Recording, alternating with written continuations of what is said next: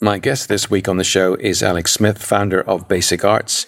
Alex has written a book on the subject called The No Bullshit Strategy, and he's spoken on TEDx about the subject of strategy. And I think if you're like me, most of us sometimes struggle to understand what that word means and how we articulate this to our clients and to ourselves. So, in this week, we're going to focus on things like the reasons you need to create a diverse value curve, what top of the funnel strategy means, and the importance of strategy both for you and for me as owners of small businesses. This is the Training Business Podcast. Hey, and welcome to the trainingbusiness.com podcast. Every week, we bring you exciting news and interviews with training business experts and training business entrepreneurs from around the world.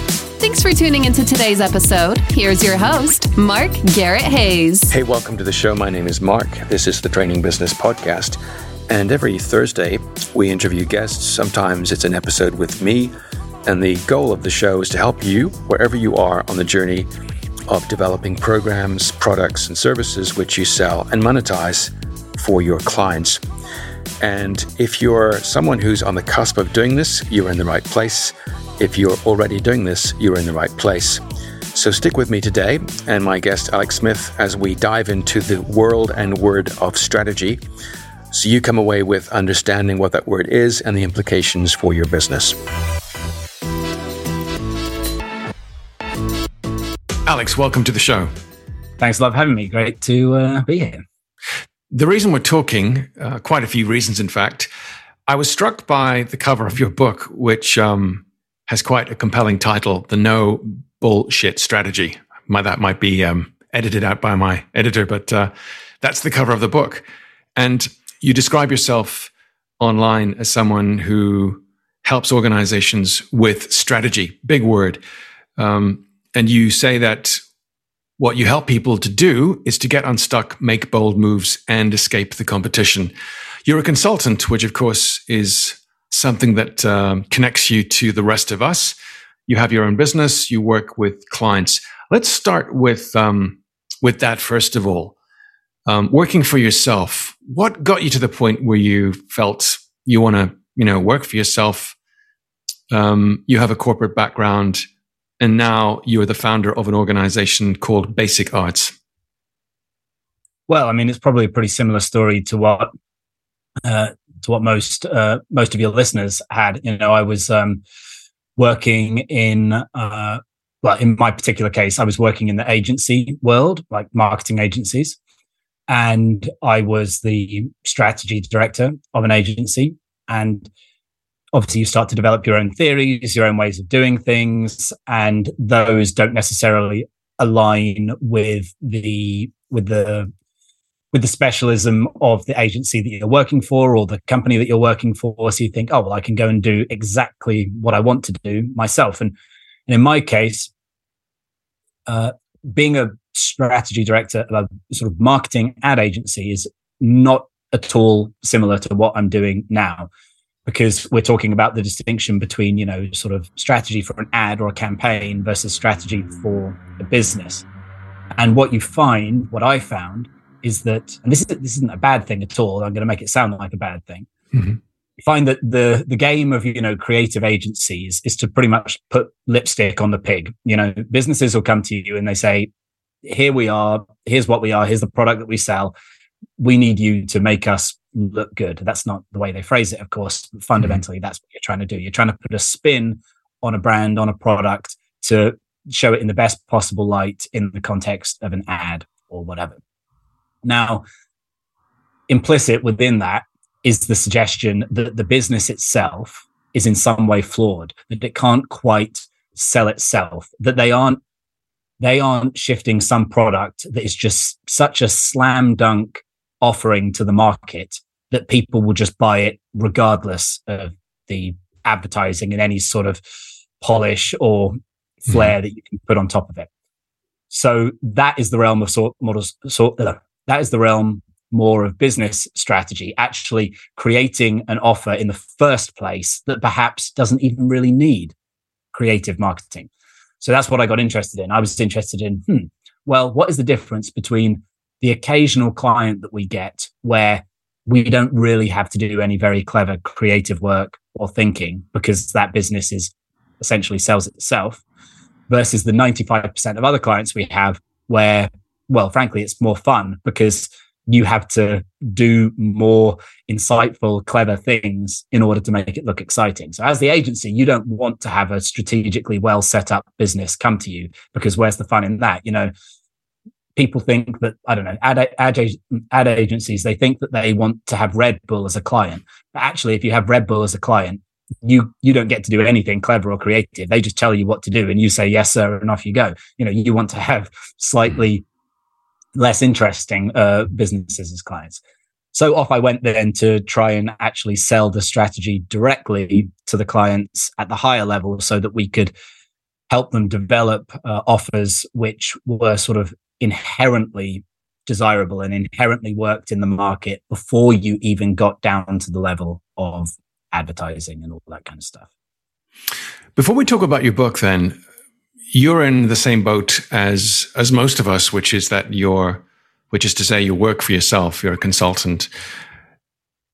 When it comes to strategy, that's something that uh, many consultants, people working for themselves as coaches, facilitators, trainers, might neglect because we're so in the weeds as solopreneurs. We run our own, we run our own businesses. We're doing marketing, we're doing accounting, sales, uh, product design, etc., etc. What is the importance of strategy to someone running a business, particularly a small business? Well, it's obviously a really crappy word, which sort of means whatever people want it to mean. And that's why people struggle with it because they don't actually have a clear idea of, okay, well, oh, I need to do a strategy. Well, what actually is that? What actually is that thing? So I think this is the the first of many reasons why people neglect this. It's nothing to do with sort of ability or anything. It's just like you don't even really know what you're meant to be doing.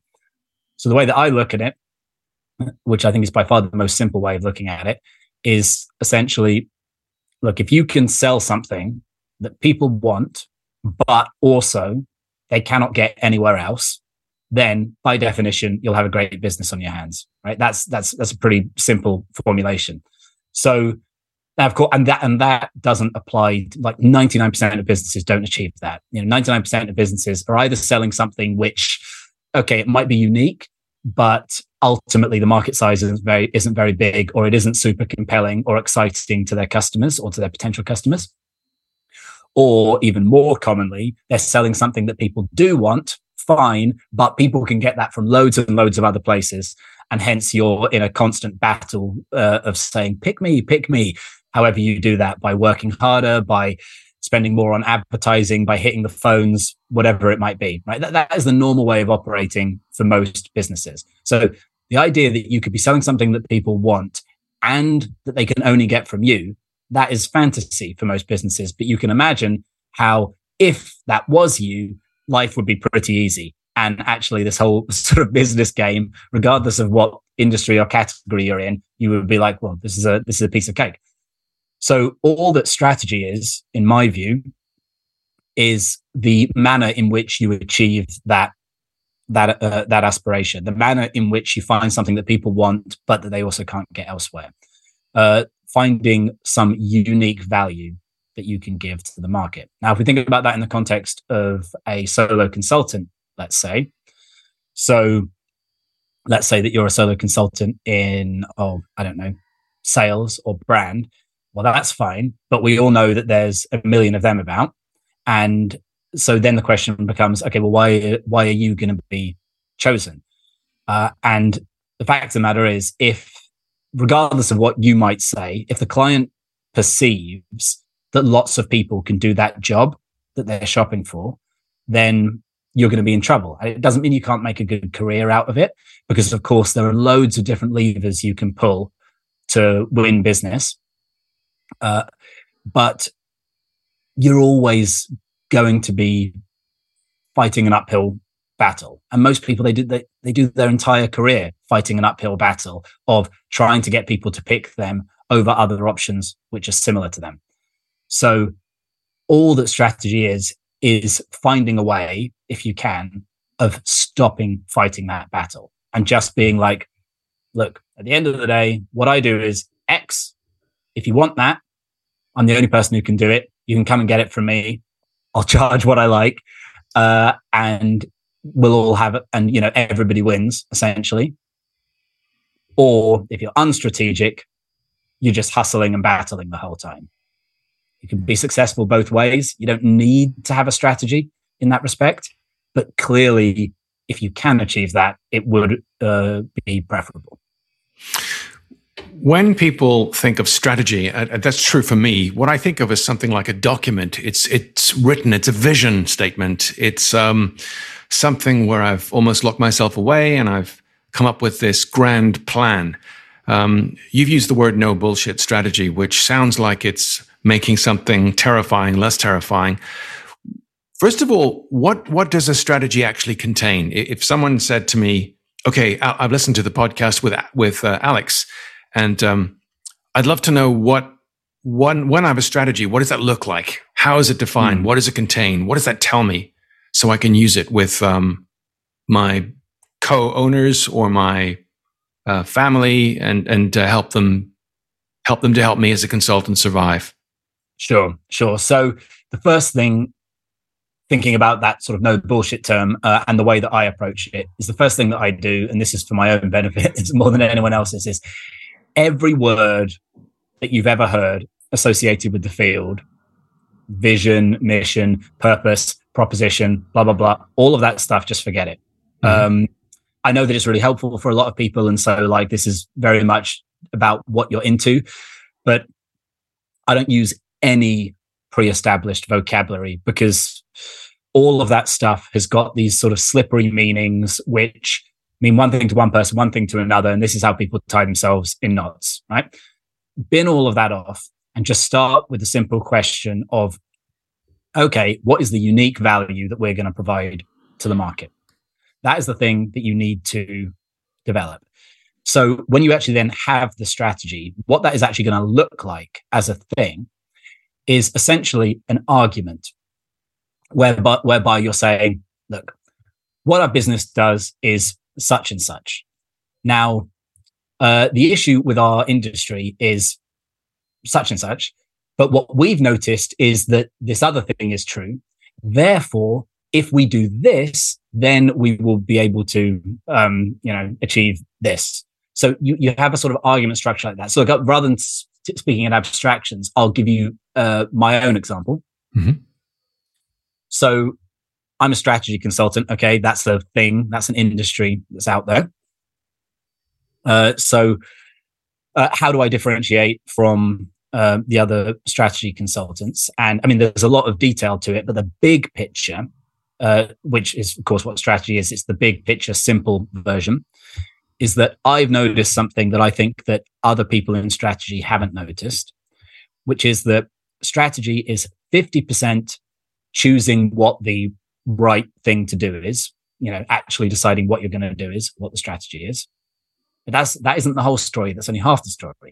The other half of the story is that it's 50% motivation or inspiration because it's one thing to decide what the thing to do is, but it's a very different thing to get your team to actually get off their ass, put energy into it and do it or even if it, even even if it's just yourself, that inspiration could apply to yourself. So strategy to me is actually 50% an inspirational game, whereas the entire strategy industry out there is set up as if it's a purely technical discipline. So like, and and and I'm not saying that the way that they do strategy is wrong or anything. Maybe it's better than me, but they'll be like, okay, because of all this complicated work and thinking we've done, we have determined that X is the right course of action. Fine. Okay. But that is, that's completely useless if that's not going to light a fire in the belly of people who actually have to go out there and execute.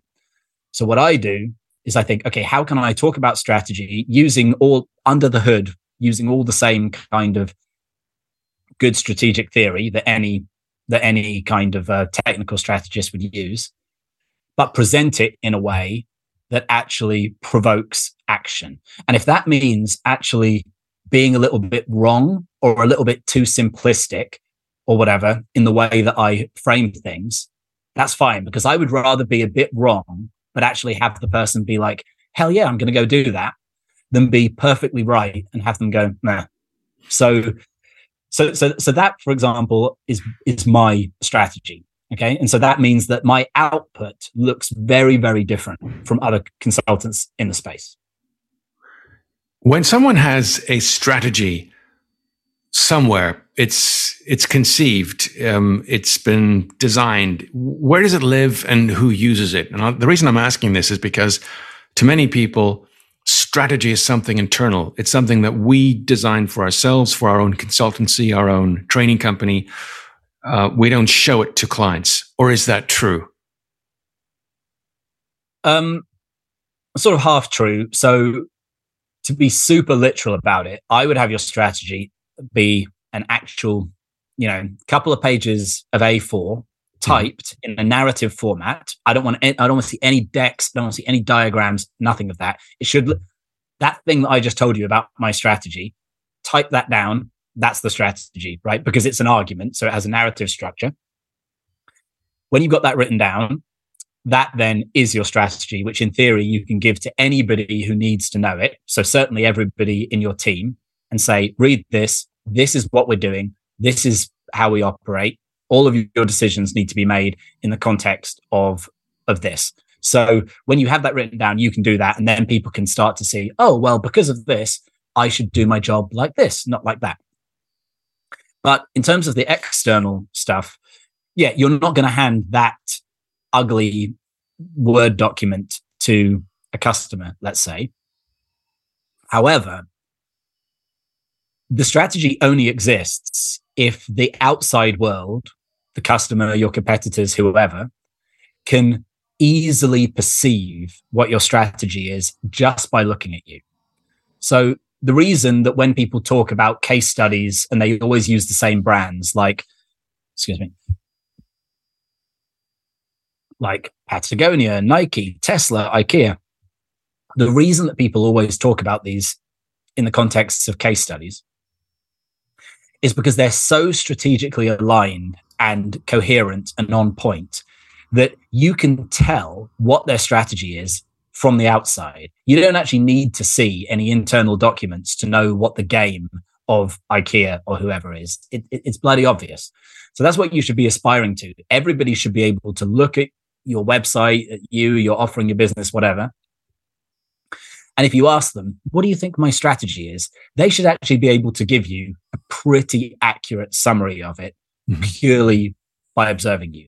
So if they can't perceive the strategy from the outside and play, relay it back to you, in my view, that means the strategy doesn't exist because the only reason the strategy has been created is for the purposes of the market or the customer to perceive it. So if they can't perceive it, then why even have it? Uh, so yeah in that respect the strategy is very much external but you're obviously going to sort of uh, sex it up a little bit for outside consumption. Whereas internally you don't care about it being pretty or or um, or sort of elegant. You just care about it being clear so that everyone knows exactly right yes that's what we're doing and that's why we're doing it. Let's talk about um, something which is going very well for you right now, which is your content approach. You've written a book, you have a successful newsletter, and you post on LinkedIn. So we'll talk about each of those three things in turn. Let's start with um, your newsletter because that is the crystallization of your thoughts. It's the stuff that you share um, quite frequently often a book is one and done, you know, unless it's repurposed into other kinds of content.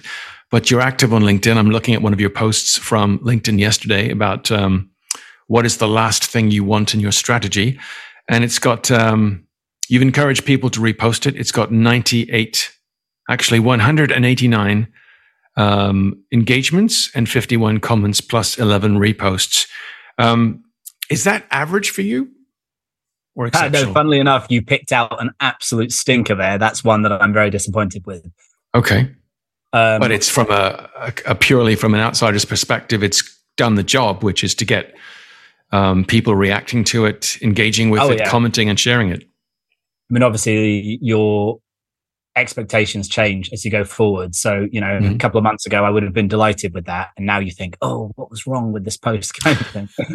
uh, so, uh, but, but, but that's, but that's the game. That's learning. I mean, yeah, I think that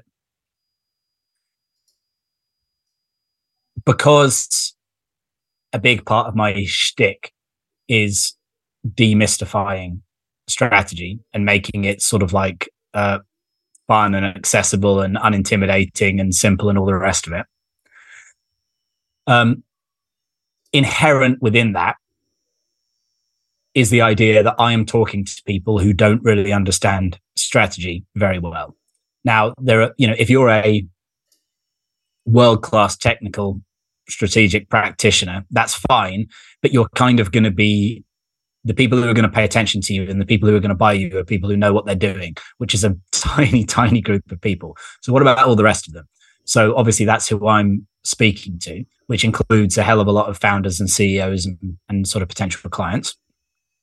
So within that, it makes sense that I need to be doing a lot of educational content, you know, and obviously all the content is very different uh, lots of different points to be made, lots of different arguments to be had. But you know, behind all of it is essentially just what is strategy and how do you do it. You know, that's going to clearly be the theme running through it.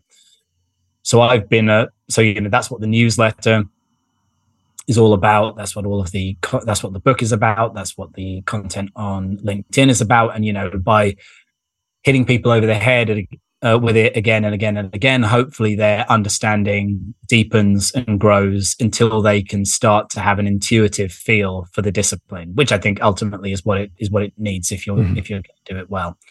So I've been doing the newsletter for quite a long time, but obviously with these things, most of that time not with any huge numbers, maybe around a thousand subs, that kind of thing for for quite a long period of time. And then I've been doing the LinkedIn stuff much more recently. I started that around February this year, and then it only really sort of kicked off in uh, in August. Okay, so the book is one and done in, in the sense that um, it's a physical thing. It sits on bookshelves. It's also in digital format. People can access it in in, in different ways. Um, but what you're doing on a tactical basis, if you will, is you're producing content what is the relationship between the content in the book, the content in the newsletter, and the content in your LinkedIn posts? Right. Yeah. So obviously, on a basic level, it's a classic funnel approach. So the LinkedIn is top of funnel, and you know, this was as an aside. It, I was just like, I'm sure this is something a lot of people can relate to. Like, I was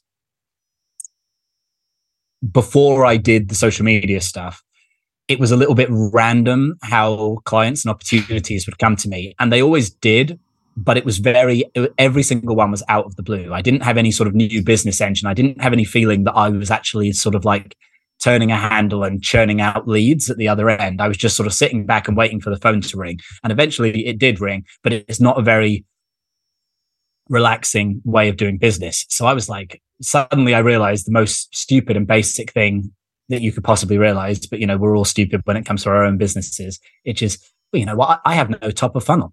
Like, you know, no, I mean, how are people meant to find out about me? There's no way for them to sort of enter my ecosystem. There's no easy way for them to, to ever even hear about me. I've got to do some sort of social media in my case to get people in the top of funnel. That's why I started doing the LinkedIn. So the LinkedIn is the top of funnel because obviously you're relying on the algorithm and the platform and the network effects to promo on your behalf. Then in theory, people drop through to the newsletter. So every single, or not every single, most posts have got some call to action to the newsletter. So the newsletter is more my kind of inner circle. So it's more, more highly engaged people in theory. And then those people then in theory drop through to the book, which is the first paid product. And then a subset of them drop through to consultancy, which is obviously where all the money is made at this stage. Now, clearly it isn't normally, it isn't always that linear, but that's the relationship that they all have. So, and then, you know, obviously the LinkedIn is the shortest form content and then the newsletter is sort of medium length content content and then the book is sort of long content And the beauty of the book and the relate its relationship to the newsletter and LinkedIn is that obviously every time I post a newsletter or a LinkedIn thing, it's a new random topic associated with the field, but there's no sense of like order to it. So if you want to, so it's, if you want to actually get the foundations to learn the basics, you need to actually be taken through some, some fundamental content, uh, to kind of like give you that, that baseline knowledge. And if you do that, then all of the other content I do is much more valuable because you're applying it to this, to, the, to this, um, to this basic structure. So the purpose of, so what I say with the book to people is listen, you know, the LinkedIn posts are all cool. The, the newsletter stuff is good. But if you want to actually just get the grounding and just like understand all the need to knows, because I can't keep on repeating all of the fundamental stuff every week because it would get boring. Get the book, read the book, then you'll know more than 99% of people in the field. And then after that, all of the other content that I do is a kind of bonus.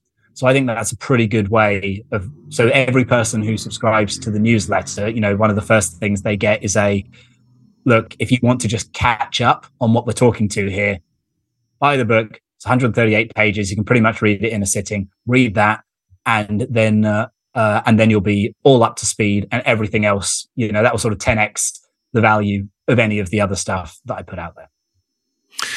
I want to rewind, and I'll tell you why. Because we've mentioned a couple of things which are intriguing. I work with sales, so I work with sales teams. I'm familiar with that term, top of funnel. For people who are going, what is that? What funnel? What's a funnel?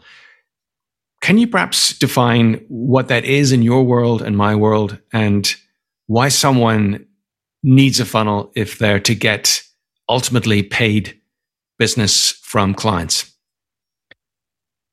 Well, I have a very basic understanding of it, and I'm sure that you would be uh, uh, much more clued up. But my but uh, but my basic understanding is that uh,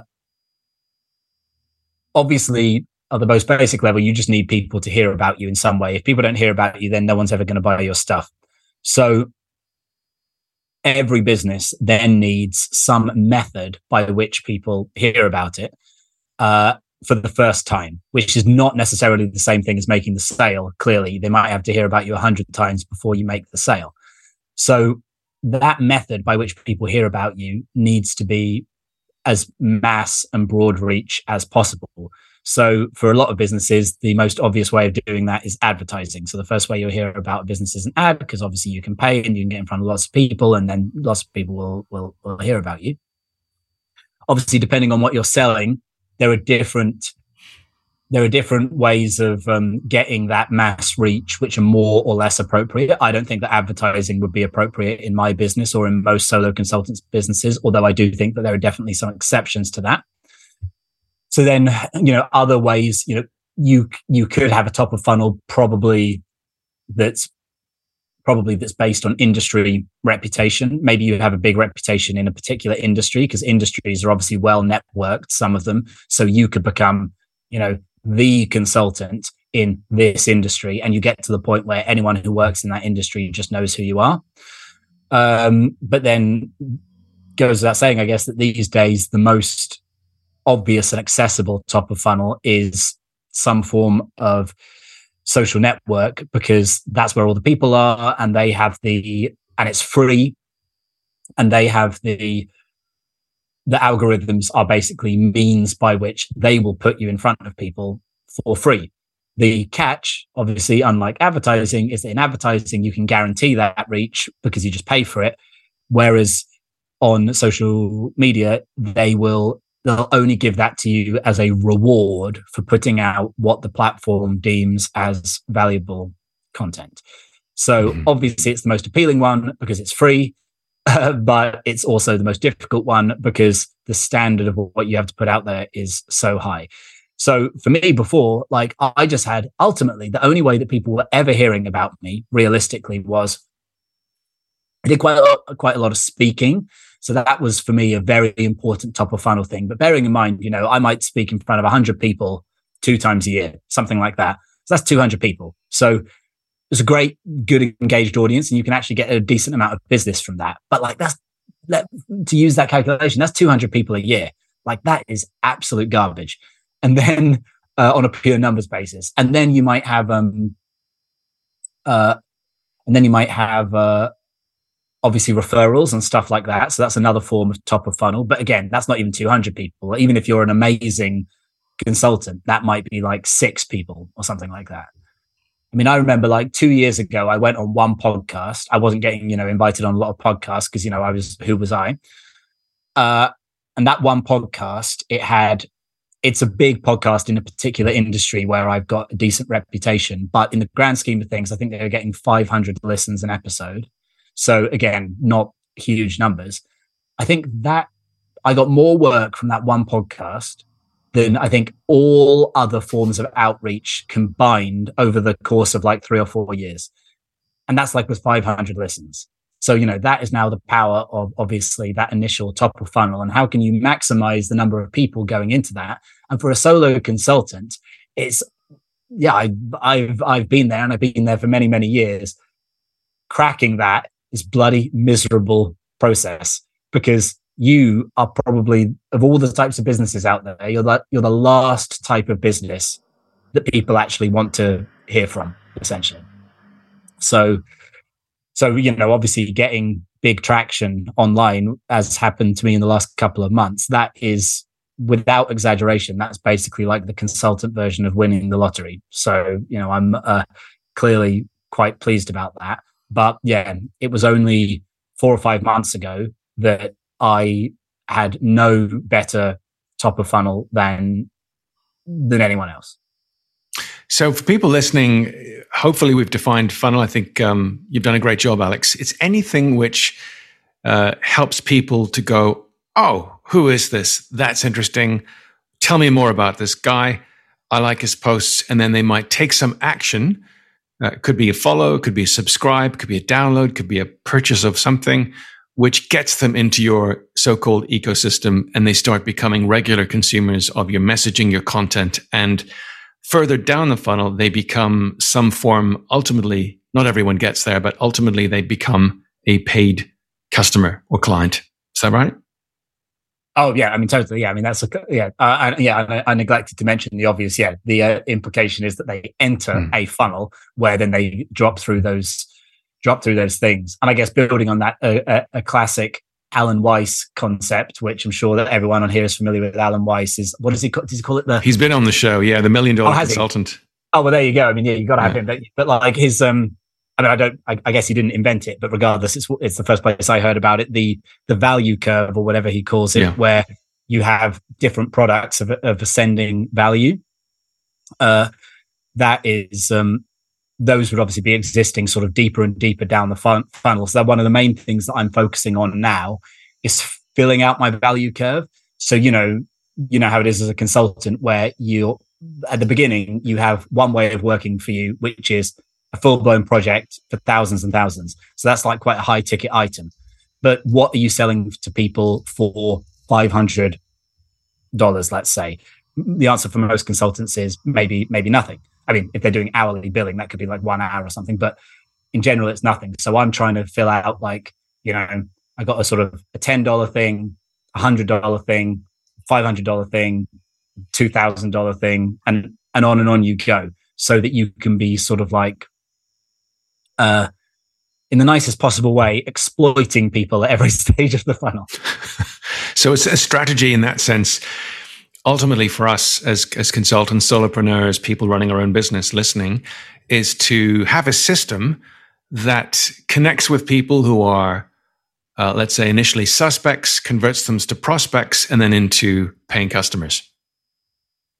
Yeah, but then going back to the top of your question, let's be real. Like, hmm. Without a effective top of funnel, without an effective way of getting that initial awareness, how the hell do you do that? I mean, I, I actually don't really, I don't, I don't really know. I don't really have an answer. I think you would have a much better idea of it because obviously you've engaged with a lot more sort of consultants. I don't, I don't, you know, I don't like have a big network of people like me, so I'm not an expert on the on the consultancy game. But just thinking back to what I was doing before, I suppose ultimately the the only other way of playing the game or the way that I was playing the game is that you actually work is reasonably thin on the ground. Number of projects you have is reasonably thin on the ground. And so you try to then just maximize the profit from every project that comes along.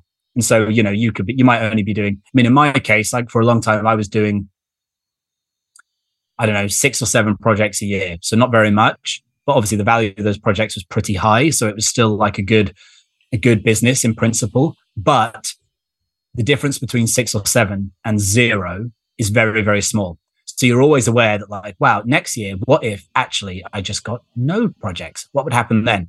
And that always felt like a possibility.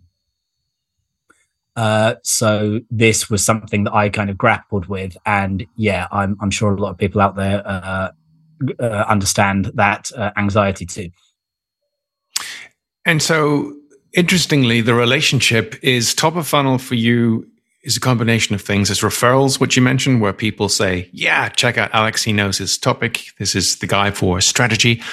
Um, you've got public speaking, a little of which um, um, you do. The little which you do seems to have resulted in some work.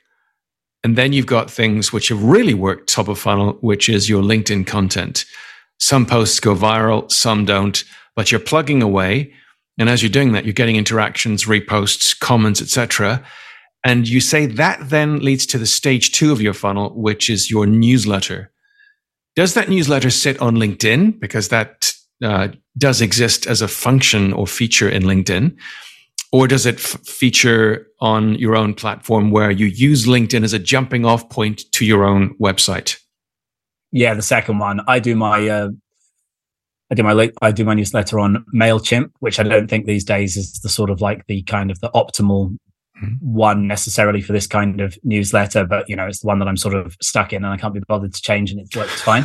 uh, so uh, so yeah, no, I no, I, I, I host it elsewhere. Obviously, you obviously you want to own the data. You want to own the emails. I don't know if you would actually do that on LinkedIn. So that would obviously be a mm-hmm. little bit of a precarious place to be. But you know, in in practice, in my case, I don't think that there is a very linear sort of funnel relationship. I think that I get a lot of people buying the book or actually working with me on a proper project who are not subscribed to the newsletter. I don't think by any means that they all pass through that. Okay. But from a, a conceptual p- perspective, um, you post frequently on LinkedIn that does lead people to a newsletter. Some people might go straight to stage three, which is your uh, book, and they read the book. And then stage four, I'm, I'm drawing this out in my head for myself, becomes a paid engagement. So level one, if you will, bear with me, is is your top of funnel activity, which is a range of things, primarily LinkedIn. Then to a newsletter if people subscribe which makes sense because then you own that uh, database and you can send people whatever you like, obviously within legal parameters. And then once people have that relationship with you, they're now primed to buy something from you. And that small first step or tripwire, as it's sometimes called, is, is your book. And if people really like that, they're more likely to say, Hey, Alex, I have a project and uh, would you like to come and do some work for us? Yeah, yeah, exactly. That's definitely that's definitely the theory. And the only other layer that I would add to it is that obviously one of the beauties of playing the game this way is that when it comes to high ticket consultancy work, there actually aren't very many potential clients out there in sheer numbers. You know, there just aren't many people who can push the button on 30, 40, 50K, whatever of a project. Uh, so, so you want to have something to offer to other types of customer as well. So the people who 99.9% of people who buy my book will never, ever, ever, and could never, ever, ever hire me for consultancy. So before I had the book, I didn't have any way of monetizing those people, but now I do. And so then you've got so you've got people with different situations, different um, levels of spending power throughout your sort of uh, ecosystem. And so you think, okay, how can I give something to people at every single one of those layers? Because, uh, and then you know you've got people who are, who can only afford to spend ten dollars, and then you've got people who actually they could afford to spend five hundred, but they're never going to spend five grand, let's say. So you think, okay, how can I pluck off all of those people? Uh, and I haven't like fully, I haven't, I haven't sort of fully built that engine yet, but that's very much my priority at the moment. Mm-hmm. So, to what you're saying, to the point of what you're saying, there is an opportunity once people have engaged with you, they like you, they trust you in a, in a way. Um, it's now a question of segmentation and saying, what could I do in terms of selling people something that's valuable to them at the price they can afford it. And that could perhaps be a course. It could be something physical. It could be um, something like a, an ebook or, uh, or some kind of one-to-one consultancy, or it could be literally some kind of workshop. So different things. Um, right now, what what are you selling that that people are buying? Let's put it that way. Is it is it paid engagement in, in a consultancy capacity or something else? yeah, I still don't have as much kind of granularity as I would like. So it, it really is at the moment. There's a, at the moment there's a giant leap from the book, which I have no idea how many copies it sold because of the way that the publishing industry works is so unbelievably antiquated. But it's thousands for sure. And then after that, the next level is I have a I have developed some so my proper projects are are, are you know they're developed for established businesses who can do quite a serious piece of work, which is in the you know sort of in the kind of forty thousand to hundred thousand dollar kind of territories. There aren't many of those people about, so I tried to um, so I, I tried to develop a couple of things for uh, for smaller businesses as well, just simply because there are so many more of them. So I have a a call product, literally just a, a, call basically to kick around their strategy. That's my sort of lowest level um, consulting engagement. And then I have a similar thing, which is an entire day of work. And then after that, you jump up to a sort of proper project, which in my case, you know, I don't do any hourly billings or anything like that. All of my projects are completely open ended, take as long as they take. You're buying the the output, you're not buying my time. So that that would be a sort of proper project. So that is obviously still the lifeblood of the business. That, and actually, as a funny aside, it's worth pointing out that even with all of this funnel talk, the the the gold standard clients who are doing the really big, serious work and projects, those are actually still coming to me through, for the most part, quite random ways. They aren't coming through the funnel, right? So um, I'm not saying it's not happening at all, but the majority of those clients are not finding me on LinkedIn and then wheedling their way through. They're, they're, they're coming through much more unpredictable routes. So that hasn't changed. And that's a great point to end on, actually, which is the fact that having a strategy means having an opinion, having an argument, having a view. It's not one and done or once and done. It's something that you update. And when you as a consultant or trainer, coach, facilitator running your own business, you, will adapt. You'll learn, hey, that's where my activities should be prioritized because that's the thing that brings in clients. This is the thing that gets people to ring my phone. This is the thing that gets people to email me. This is the thing that works for me. Um, so that that to my mind harkens back to your book, which is no bullshit strategy, which means rather than having some someone else's view and it's so easy these days to be enamored with people on instagram and say oh i must have a instagram channel i must have snapchat or something it's about saying what is the thing that works for me what is the thing that um, if i design it is a, a, funnel that i could work with i can produce something that um, is valuable to an audience gets them to be aware of what i do what i what my views are and then slowly gets them to do the next logical action, which could be something else. It could be something random. It could be something uh, logical. And uh, and it sounds like, in your perspective, there's actually a system there where people, first of all, like you on LinkedIn. You've got a huge number of followers right now, about 40,000, I think. And then they are, you're taking them off LinkedIn, which is clever, onto your own site to get them into your MailChimp um, mail database, which then gets interaction with you privately, if you will, off, off platform. That may or may not lead to something, but at least it's a conversation which uh, you control. And then you have a book, which of course helps because that provides credibility and communicates your ideas in a format that many people like. And some people might just jump straight from, let's say, um, your book into something else or might never go through the funnel to your point. But having a funnel is better than having no funnel, I think. And then ultimately, the whole goal of any strategy as a consultant or trainer or someone running their own business is to have paid clients because that's the stuff that, you know, pays bills.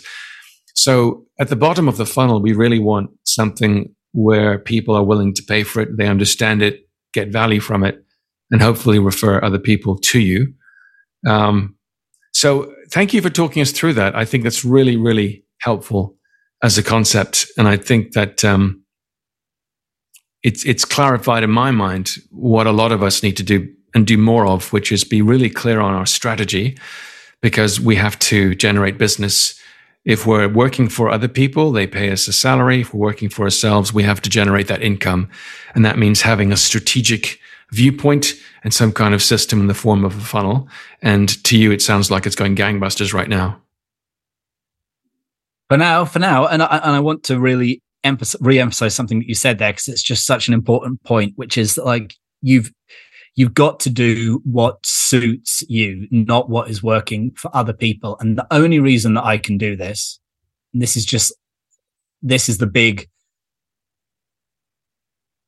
not the big secret, it's like the big unspoken truth in all of this is that like it just so happens in my case that I find writing writing in particular to be incredibly easy. Like I could write you a thousand word essay in 15 minutes without blinking about whatever. So this is just wow. a particular thing about me, right? Um, and so therefore, that is a very useful thing to have if you're going to build your whole engine as I have on written content. People say to me, why don't you have a podcast? And the answer, or whatever, and the answer is that like, well, you know, I don't think I could do that very naturally. That that sounds like quite hard work to me. Uh, whereas, like, I can just bash out any old written content, uh, without thinking about it. So this then means that I can write a newsletter every week, which is normally like a thousand words, maybe even fifteen hundred words, and then it means I can do content every single day on LinkedIn without sweating over it. So the content, so so you know, I may be spending 30 minutes a day, let's say, on churning that stuff out. So that's enough time to actually still do the rest of my work. And then I can produce this huge volume of, um, uh, of stuff. Now, if you're a person who can't bash out a good post in 20, 30 minutes, then you cannot play the game. You just can't play the game. But that's fine because there'll be a different game that you can play. And, you know, you just see people sweat, you just see people sweating this stuff and working so hard. And you look at some of it, maybe on LinkedIn or whatever, and you're like, mate, your issue is that you actually just can't really write, uh, or you clearly don't like to write, but you're just doing it because it's something that you think that you should be doing. That, this isn't to say that obviously you can't improve. I mean, it helped me that I had like seven years of writing a newsletter that basically nobody read under my belt going into this. So that's pretty bloody useful training. Uh, but you just you just got to make it easy for yourself. Alex, where can people find out more about you? Well, so um, uh, LinkedIn is the top of funnel, so you can go there first, which is uh, uh, my name's Alex Smith, so it's obviously difficult. That's why I'm Alex M H Smith on LinkedIn, just to make the searchability easier.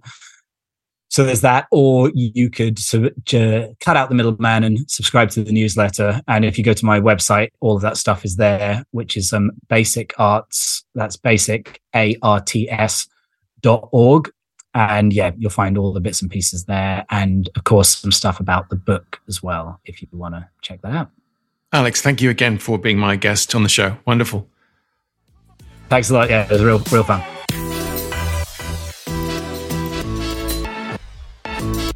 That's it for this week's episode of the show. Thanks for your time. Thanks for tuning in and forgive me for the funny audio this week because I'm traveling right now. And this is a recording actually between flights.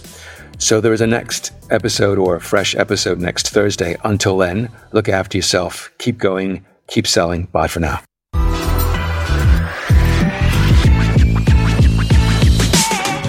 Once more for listening to this episode of the trainingbusiness.com podcast. See you next time.